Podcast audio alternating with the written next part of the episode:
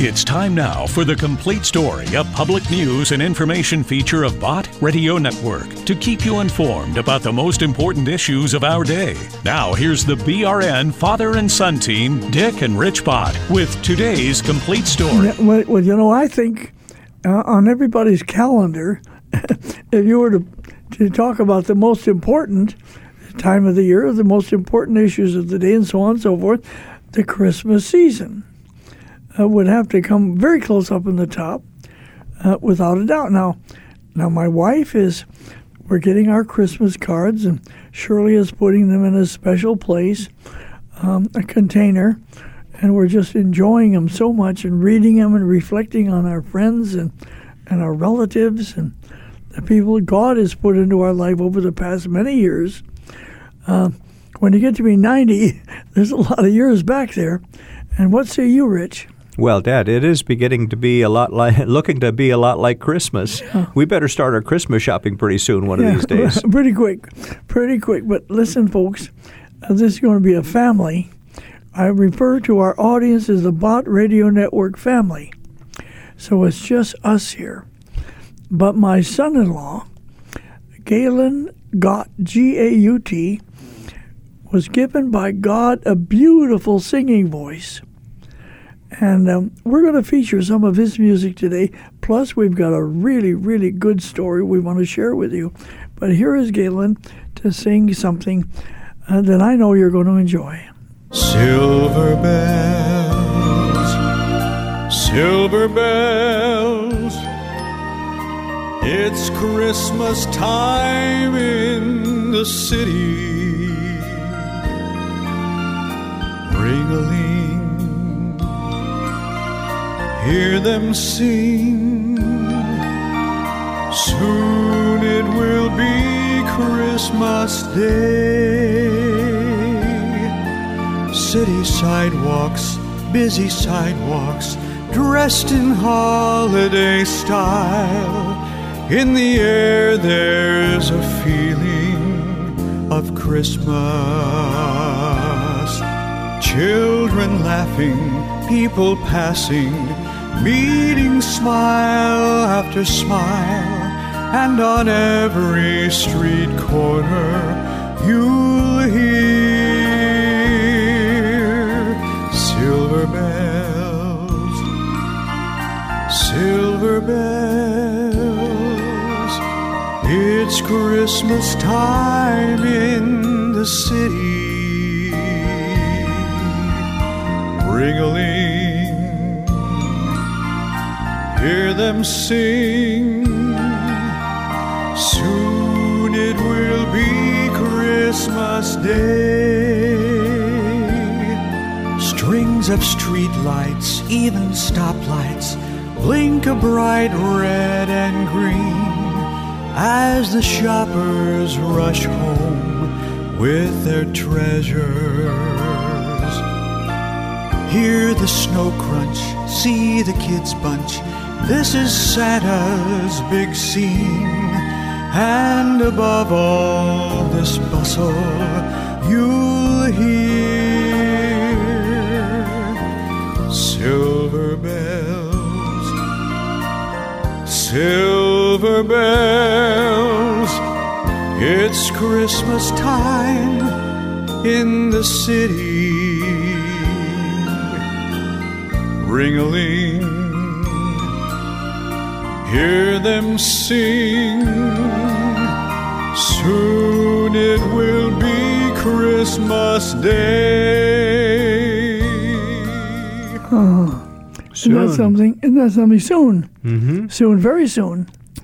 You know, Rich, um, it's in everyone's heart.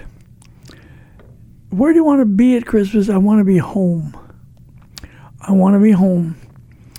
When Shirley and I were first married, uh, that was in June. That following Christmas, we were living in California. That following Christmas, we wanted to be back in Minneapolis. And I remember our little baby girl, Sherry, uh, she was not very old, just a few months, but we bundled her up. We put her on an air, on the airplane with us, and we flew back to Minneapolis. That is something that is in everyone's heart to be home for Christmas. Listen to Galen sing this song. I'll be home for Christmas.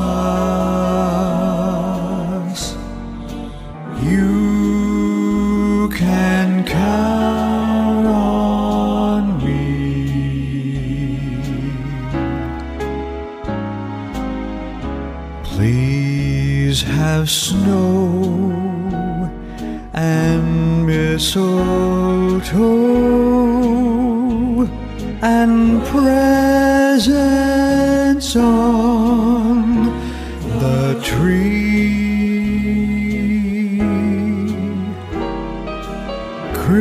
Christmas Eve will find me where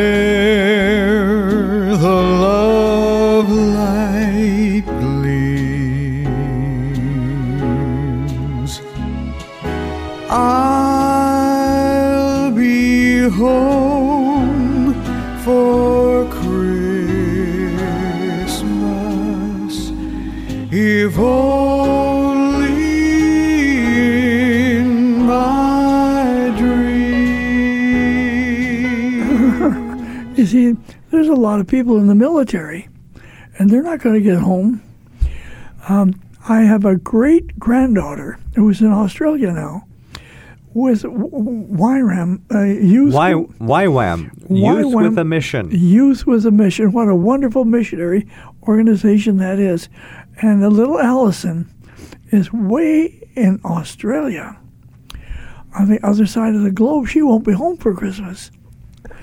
And her family, her mother and dad, uh, they're kind of thinking, well, little Allison won't be home for Christmas. And so that's just the way it is. That's the way. That's the way. You know, when I was very young, they would say that's the way the cookie crumbles. kind of works out that way. Let's just take this next song by Galen again. It's a wonderful, wonderful time of the year. It's the most wonderful time of the year. With the kids jingle belling and everyone telling you be of good cheer. It's the most wonderful time of the year. It's the hap- happiest season of all. With those holiday greetings and gay happy meetings when friends come to call. It's the hap- happiest season of all. There'll be parties for hosting, marshmallows for toasting, and caroling out in the snow. There'll be scary ghost stories and tales of the glories of Christmases long, long ago. It's the most wonderful time of the year. There'll be much mistletoeing and hearts will be glowing when loved ones are near. It's the most wonderful time of the year. It really is. It really is, Rich. I don't know anything that makes my blood run fast like Christmas always has. How about you? Well, yes, Dad, and this is just delightful to be talking about all of this, uh, the the fun uh, celebrations of Christmas, and of course, we know that the true meaning of Christmas is the birth of the Christ child. Jesus was born as a baby to save mankind, save us from our sins. And, and that's the truth. Now, listen, children, however, children follow adults. Children are looking to their mothers and their dads. They're looking to their fathers, their grandparents, and so on and so forth. Now, we have a gentleman who sent a story. He wrote it, and he sent it to our manager, Mana Stafford, in uh, Springfield and Branson, Missouri. Uh, tell us about that, Rich. Right. Well, this is a wonderful short story written by Harvey Patterson. Harvey Patterson, and it's uh, tells a wonderful story. So we had Ken Monroe, our, our producer friend, uh, longtime friend, uh, produce it so that, that the story comes alive. Folks, you'll remember the voice of Ken Monroe when he was with us for 20 some years before he retired. But he's still with us. Well, and, and yes, he does things for us on the outside.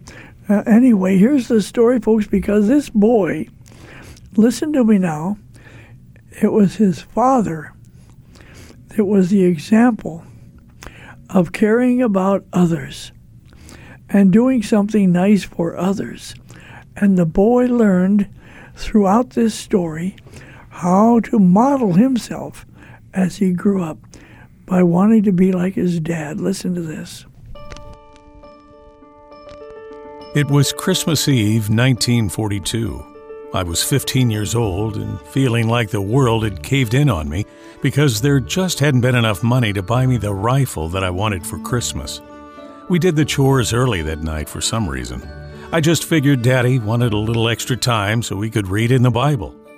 After supper was over, I took my boots off and stretched out in front of the fireplace and waited for Daddy to get down the old Bible.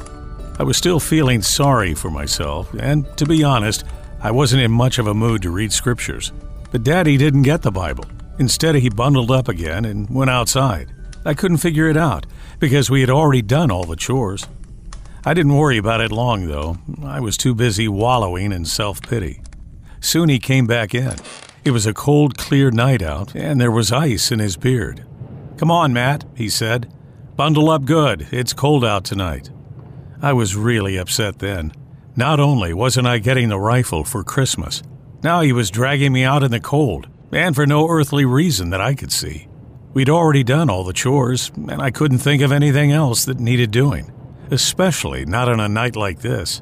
But I knew he was not very patient at one dragging one's feet when he'd told them to do something, so I got up and put my boots back on and got my coat. Mommy gave me a mysterious smile as I opened the door to leave the house. Something was up, but I didn't know what. Outside, I became even more dismayed. There in front of the house was the work team, already hitched to the big sled. Whatever it was we were going to do wasn't going to be a short, quick little job, I could tell. We never hitched up this sled unless we were going to haul a big load. Daddy was already up on the seat, reins in hand. I reluctantly climbed up beside him. The cold was already biting at me. I wasn't happy. When I was on, Daddy pulled the sled around the house and stopped in front of the woodshed. He got off and I followed. I think we'll put on the high sideboards, he said. Here, help me. The high sideboards? It had been a bigger job than I wanted to do with just the low sideboards on. But whatever it was we were going to do would be a lot bigger with the high sideboards on. Then Daddy went into the woodshed and came out with an armload of wood. The wood I'd spent all summer hauling down from the mountain, and then all fall sawing into blocks and splitting. What was he doing? Finally, I said something. I asked, What are you doing? You been by the widow Jensen's lately? he asked. Mrs. Jensen lived about two miles down the road. Her husband had died a year or so before and left her with three children, the oldest being eight. Sure, I'd been by, but so what? Yeah, I said, why? I rode by just today, he said. Little Jakey was out digging around in the woodpile trying to find a few chips. They're out of wood, Matt. That was all he said, and then turned around and went back into the woodshed for another armload of wood. I followed him. We loaded up the sled so high that I began to wonder if the horses would be able to pull it. Finally, he called a halt to our loading, then went into the smokehouse and took down a big ham and a side of bacon. He handed them to me and told me to put them in the sled and wait. When he returned, he was carrying a sack of flour over his right shoulder and a smaller sack of something in his left hand. What's in the little sack? I asked.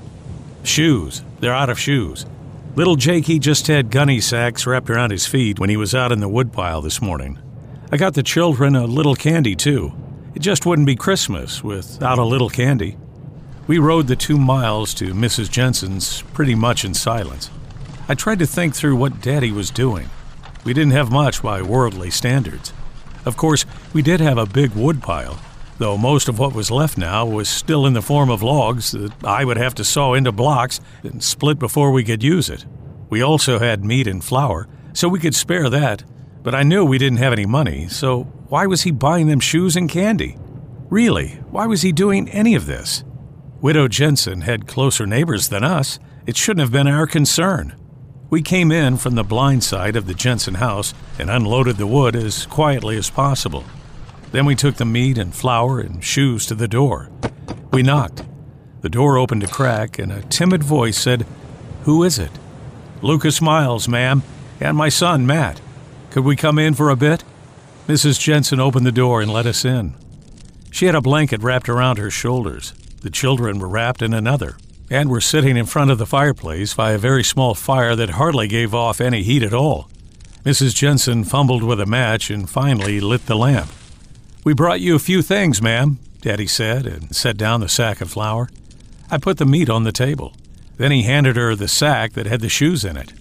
She opened it hesitantly and took the shoes out one pair at a time. There was a pair for her and one for each of the children. Sturdy shoes, the best, shoes that would last. I watched her carefully.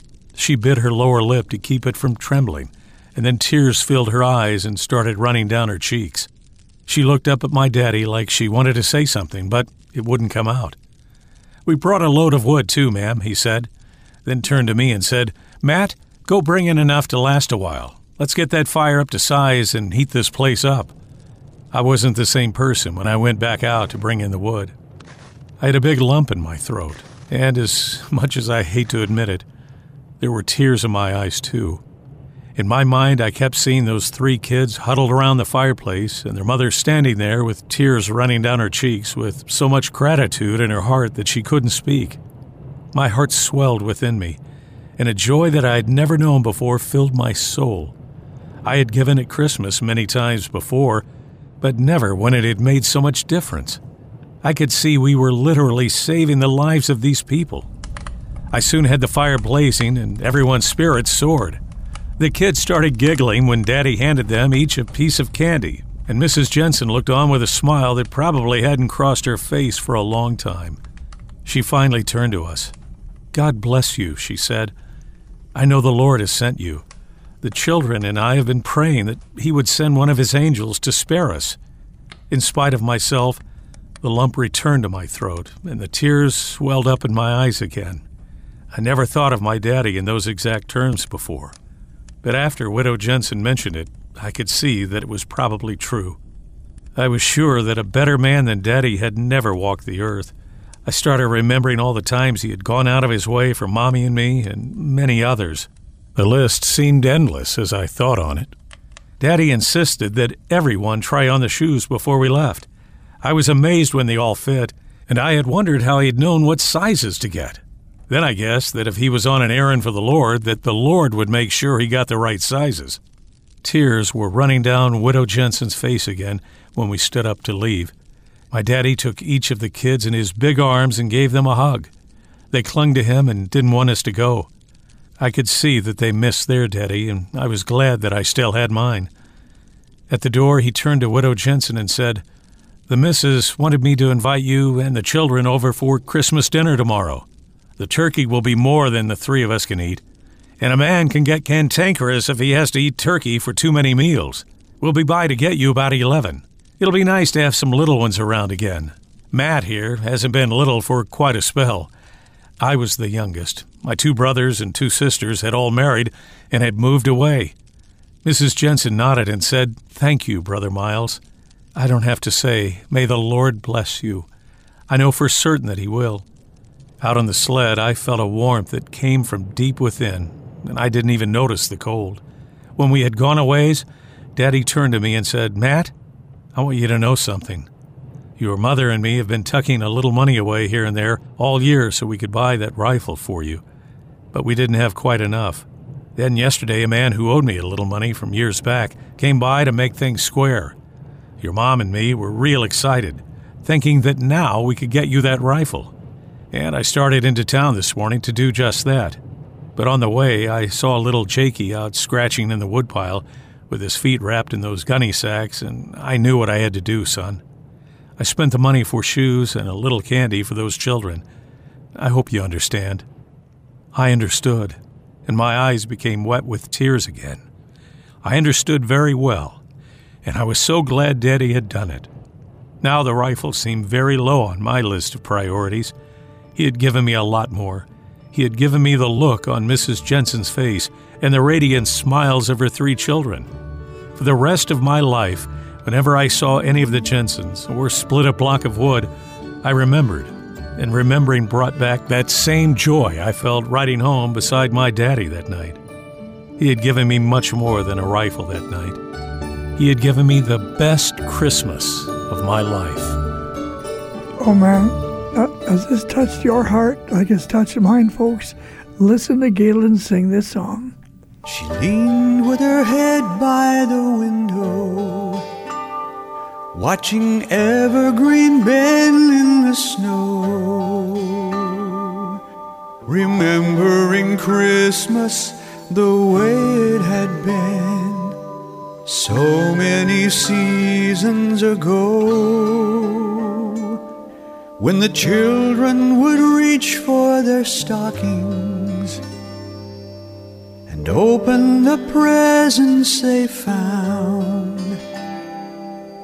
The lights on the tree would shine bright in their eyes, reflecting the love all around.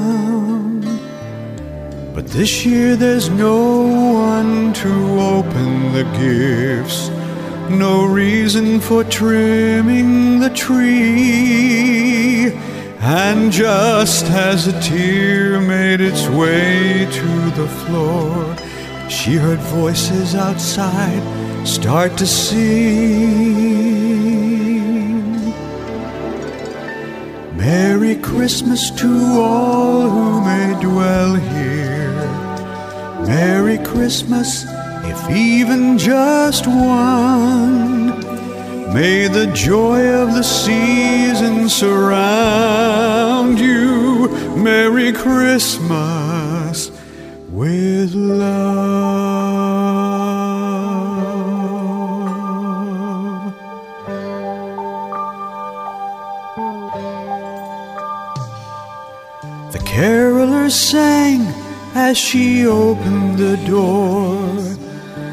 faces of friends in the crowd, and all of the shadows of lonely reminders driven away by the sound.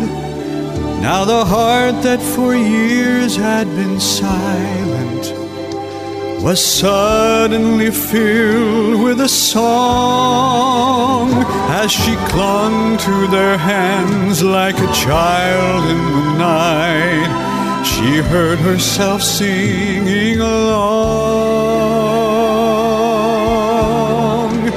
Merry Christmas to all who may dwell here.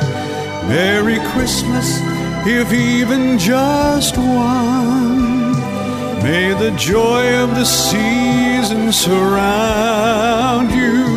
Merry Christmas, Merry Christmas to all who may dwell here. Merry Christmas, if even just one. May the joy of the season surround you. Merry Christmas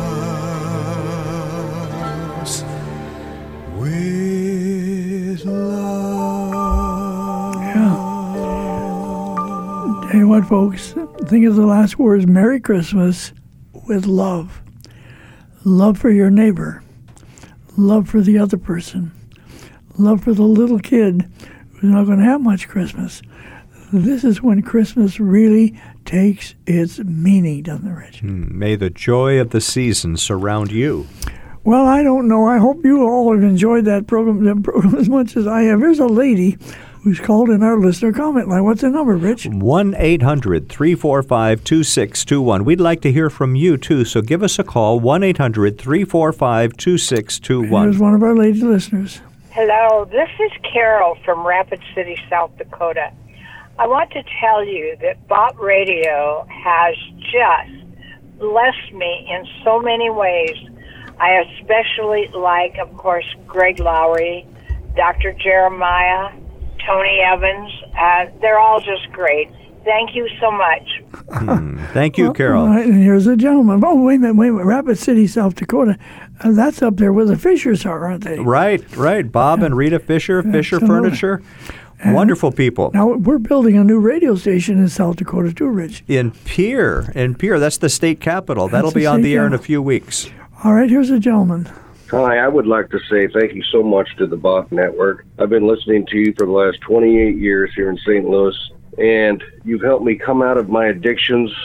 Uh, I just love you, and thank you so much. May you be blessed. Thank you. Uh, God bless you, sir. I'm so glad you're listening. I'm so glad it's been helpful. That's what we want to do. Here's a lady. Hello, this is Gwen from uh, Clinton, Missouri. Uh, I'd like to thank Bott Radio for all their programs. I like them all. Jan Markell's program is very enlightening, though.